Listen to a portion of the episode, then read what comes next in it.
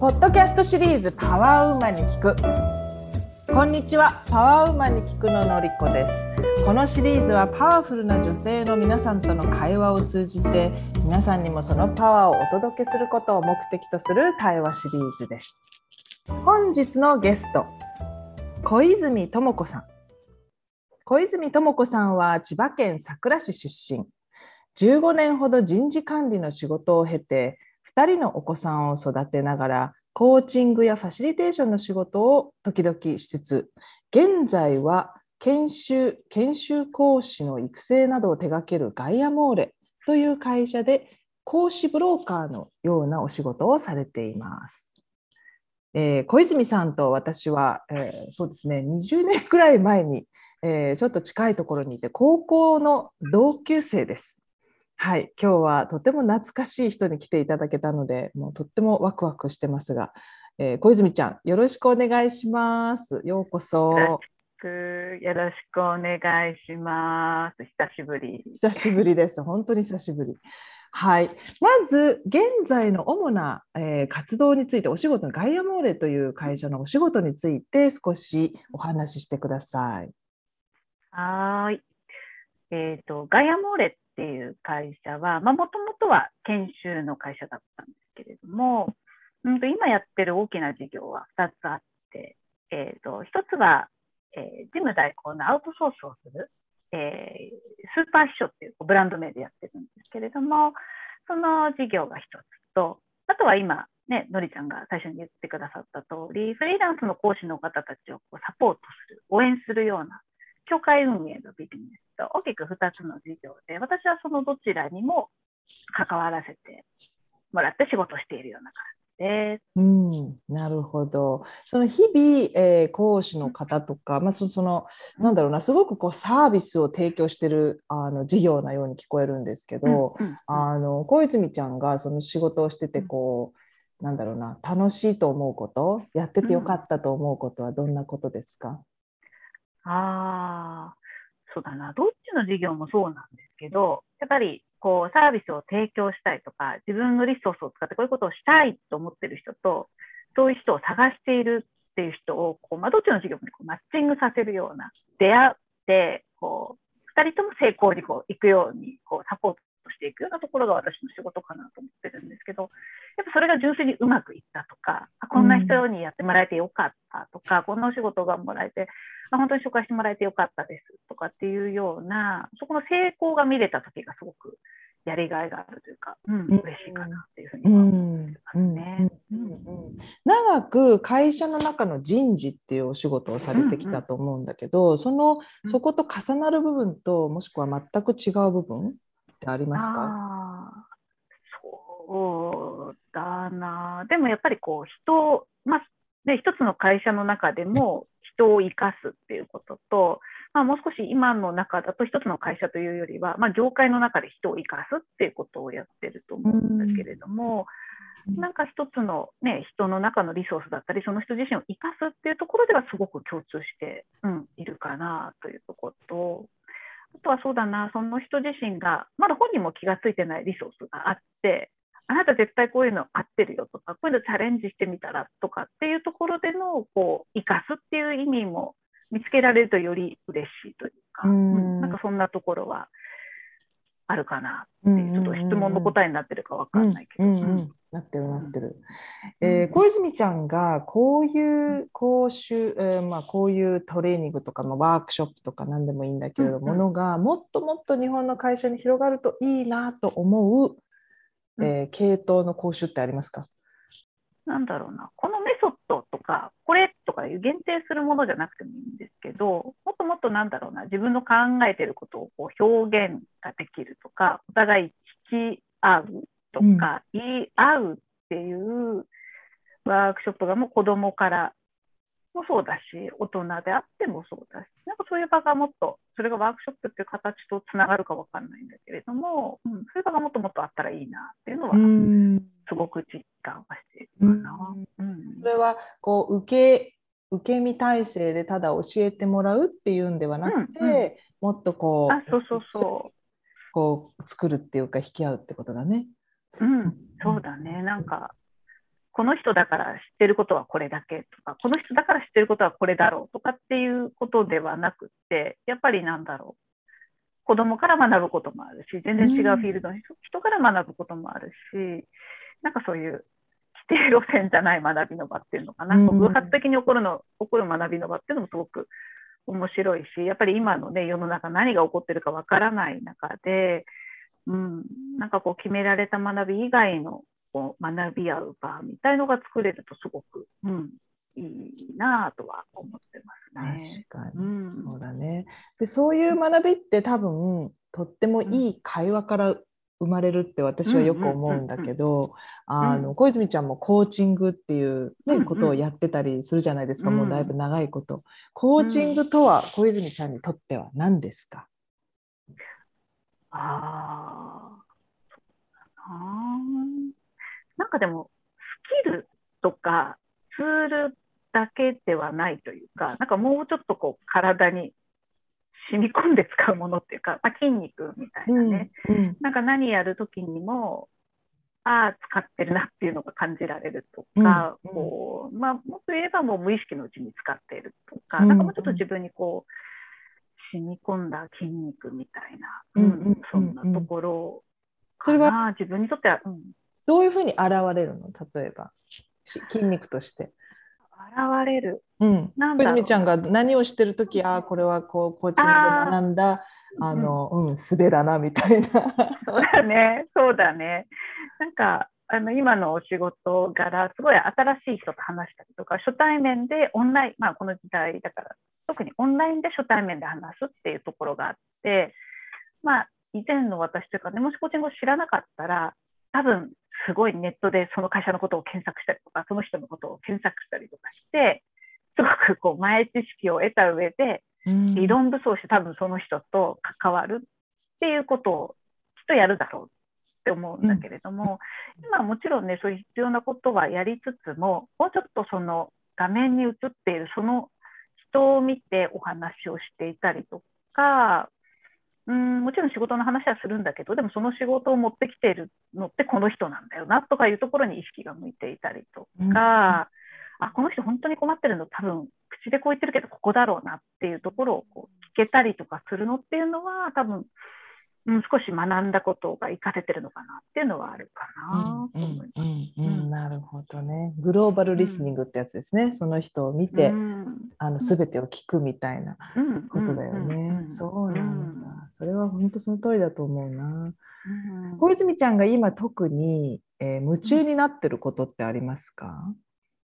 なんだろうな。でも私前にいた会社が割と何千人っていう規模の会社で、で今いるのがもう本当、社員数だけでいくと数人っていう会社で、うん、最初はすごいやっぱりそこのギャップが結構あったんですよね、働き方のギャップ。あそうか、これも自分でやるんだ。とか、あ、うん、これも自分でやるんだ。前の会社だったらその専門の部署の人がいてとかっていう感じだったりとか、うん、あとこう裁量範囲もちょっと広がったり、え、これも決めていいの？とか、え、これもあ自分で調べてやるんだみたいなところがあったのが、えっと、今は結構それが2年3年経って面白くなってきていてこの規模感で規模感の違いで働くことの面白さみたいなところは、まあ、夢中というかちょっと面白いなっていうのは感じているところかなと思います。なるほどね。その大企業を離れて何年ぐらいになるの？今。えっ、とね、大企業離れても10年、2010年に前の会社は辞めてるから、うん、まあ、10年ちょっとかな。うんうん、そうなのね、そうなのね。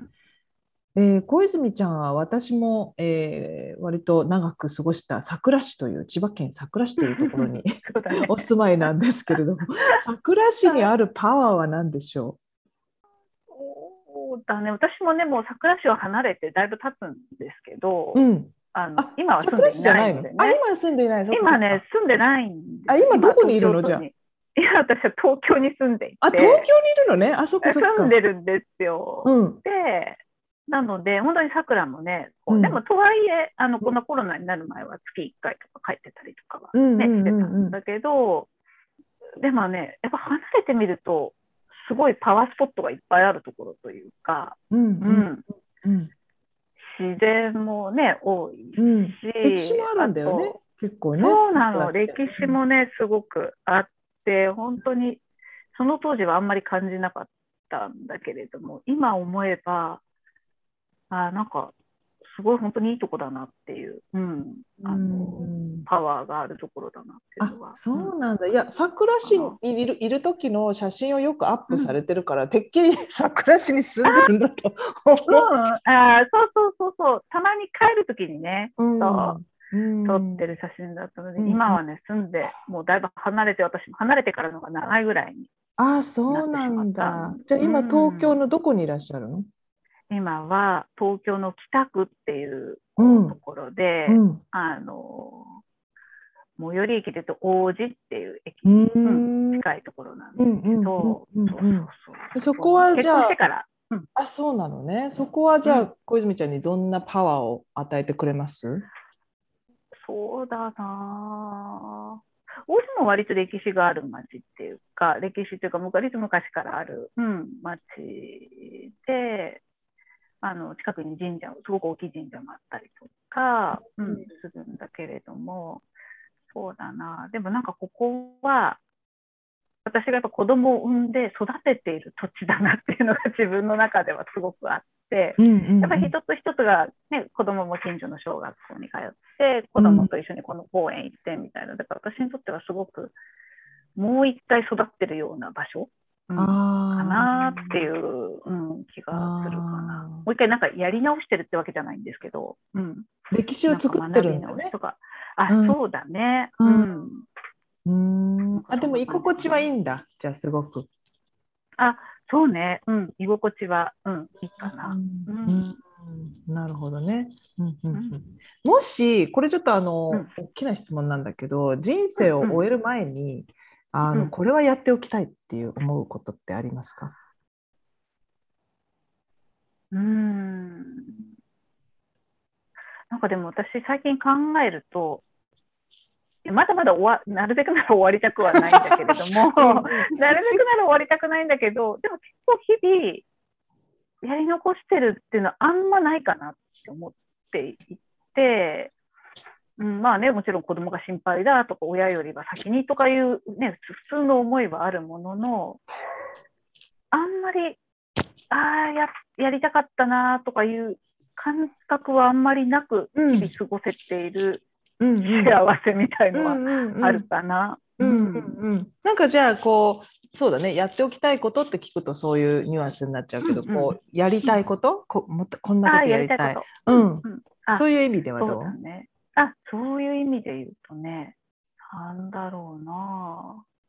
でも、ずっとやっぱり長く働いていたいかな。なんか社会と関わったりとか、うん長くやっぱりこう、働いていたりとか、その時自分が持っているものを、なんか、私、今すごい壮大な人生伏線回線か伏線回収中だと思っていて、うんうんうん。若い頃にやってたことって、あ、今ここに意味があったんだってつながることがすごく日々多くて、あの昔20代の頃あんまり意味ないなと思って会社でやってたこととかが今の仕事にすごく役立っていたりとかっていうことの伏線回収中だなって40代になってから思っていて、なので、そうだな、やりたいことはでも、こういう日々のことをやっぱり、うん、ちゃんと残して、どういう形であれ、ちゃんと残していきたいし、つな次につなげていきたいしとかっていう思いはすごくあるかな。それがこういうことですっていうのは今ないんだけれども、そんなことは日々考えている感じかうな。ん。うん。いいねいいね。すごくこう、うん。充実してる感じが伝わってきますね。うん先ほどうんあのちょっと違う質問になっちゃうんで、がその会社、ガイアモーレという会社うんうは、なんかほぼ女性しかも。子育てをしている女性ばかり、うんうんあの働いてる会社って言ってたんだけど、その環境のなんかこうすごい強みってどんな強みですかね？これ私も、私自身もそうだし、働いている人もそうだと思うんですけど、やっぱり限られた中ですごく成果を出そうとか、あと、こうやっぱお互い理解し合いながらこうやっているところがあるので、もちろんお子さんがいたりとか、うーんとね、お子さんを産むっていう人もいたりするので、あのそこにお互い理解をしながら仕事ができているっていうのがものすごくベースに、そこはすごく信頼と信頼感としてすごくつながっている感じが私はするので、だから私もそうだけど、やっぱこれだけ恵まれている環境でやらせてもらってるから成果を出そうっていう意識もすごくあの働いているかなとは思います。うん、じゃあこう使命感と責任感とモチベーションがすごい高い感じがしますね。うん、うん、そうですね。それはお互いあるかな。あとはまあサポートし合うとかいうのも自然とできてる感じはあるかなと。そうなんだ。理想的なチームですね。そうですもちろんね、仕事だからいろいろぶつかったりとか、まあ、意見がね、違うところはあれど、その根底の部分の、その、なんていうのかな、なんかあった時には絶対助けてくれるっていう、うん、信頼関係はあるのかなとは。すごいです。かな。うん、でそんな小泉ちゃんがへこんじゃうことってありますか、ね、役に立てなかったとかいう時はやっぱりへこむかな、これだけはこの人のためになるなと思ってやったんだけど、ああ、ちょっと役に立てなかったなっていう時の、うん、がっかり感みたいなのがあったりするかな、うん、もう少しなんかできたかなっていう時は、うん、まあ、みんなそうかもしれないんですけど、っていうところはあるかな。それをどういうふうに回復する自分がいる？今は、そうだな。まあ、家族も含め、いろんな人にその出来事をやっぱり話してフィ、ードバックをもらうというか、本当はこういうふうにしたかった、まあ、仕事のね、あの周りの人もそうなんですけど、うん、本当はこういうふうにしたかったけれどもっていうところで、まあ、フィードバックを率直にもらうっていうところで、結構自分は冷静になれたりとか、うん、するかなとは、思うかな。わかりました。ではそろそろですね、このシリーズのえー、ライフアドバイザーである鑑定士の菅子さんに質問をする時間が来たんですが、ズバリ、えー、小泉ちゃんの質問は何でしたっけ？なんかさっきも話の途中で出てきたかもしれないんですけど、自分の、まあ、使命とかね、やり残したことみたいなところもあったと思うんですけど、なんか自分が人生かけてやってきてることとかって、改めてなんだろうなっていう、うん、ところが、ね、菅子さんの視点から知りたいというか、はい、ということですね。はい、こんにちは、ともこさん。よろしくお願いします。いや、お話聞いてると、もう本当使命感に満ち溢れた方だなと思い、聞いてましたけど、ともこさん、あの、人生をですね、長期マラソンで勝ち抜くえタイプなんですね。やっぱ長期的にずっと見てらっしゃる方だと思います。で、一時に、まあ、打ち込めば職人的な感じなんですけれども、まあ、弓矢をやあの取れば、えー、対象星なんですね。対照的な、あの、うん、親分の星なんですけれども、うんうん、で、まず、いつも求めてある、いわゆる欲求なんですね。自分がこうしたいと思うものっていうのは、自分らしいか、自分らしくないかっていうのが結構大事なポイントだと思うんですね。で、その欲求が満たされてると感じるのは、ワクワク感である感情の活性化、感情がどう動くかっていうのがすごく、あの、それを感じると思うんですね。で、それを、またその行動する動機としては、えー、自分もだし、相手の成長と変化を、まあ、そういうのを見つけて与えてあげるっていうことだと思うんですよ。で、そこまでは結構スムーズにいくと思うんですね、大体。で、まだそれが使命ではなく、それも大事なんですけど、で、ともこさん、あの、自分と他者がちょっと、こう、分離させて考えるところがあると思うんですよ。私は私、あなたはあなたみたいな。うん、そういうところがちょっと強いと思うんですけれども、そういうのをちょっと取っ払って、で、他者と私をもう一つにくくりとしてですね、で、えー、ともこさんの動機である人の成長とか変化を与えることにおいてですね、ちょっと大きな規模で共有共感っていうのを作り出す。もうみんな、みんなの意識をもうそっちに持っていくぐらいの、1対1も大切ですけども、もうこう束となってですね、持っていくぐらいのことをするっていうのがですね、ちょっと私としては使命じゃないかなというふうに見ました。うん、で課題としてはですね、あのちょっと何でも、まあ、ストイックなんで、自分の力と努力で何とか頑張っていこうというあの意識がちょっと強いかなと思うんですよね。だからまあ、そういうのもちょっと、自分一人で、まあ、シャニムに頑張らずに、みんなで、まあでも今、グループでされてらっしゃるから、全然 OK だと思いますけど、まあそういうところが、あると思いますので、まあ、みんなでやれていかれたらいいと思います。そのままですね。はい。感じです。どうでしょう、小泉ちゃん。いやー、なんか、今日初めましてですよね っていう感じなんですけど。っていう感じなんですけど、いやー、本当に、あの、なんでしょうね。特に後半おっしゃっていただいた、こう、みんなでとかっていうところって、まあ、頭では分かってるし、多分、行動ベースでもやってるんだけども、でも別に信じてないわけではないんですけど、やっぱりどっかで自分でやんなきゃとか、ここまでは私とかっていうのがすごくある感じが、自分の中でも薄々分かってたところをすごくこう、バシッと言ってもらった感じがあって、でもこれ多分、なんだろう、限界はあるだろうなっていうのもどっかで自分で分かっているところではあったので、なんか今改めて言っていただいて、なんか良かったというか、そうだよなっていう感じがします。うん、そうなんだ。そうなんだ。そうなんですよね。他人の感じしないよね。私、あの、何も言ってないからね。ね、これは本当に家族もそうかもしれないですし、仕事もそうかもしれないです。うんそうなんだ。じゃあ改めてね、うんうん、改めてそのお仕事の中にももうふんだんに出てると思うんだけど今日こうやって聞いてくれてる、えー皆さんに送りたいパワーは何でしょ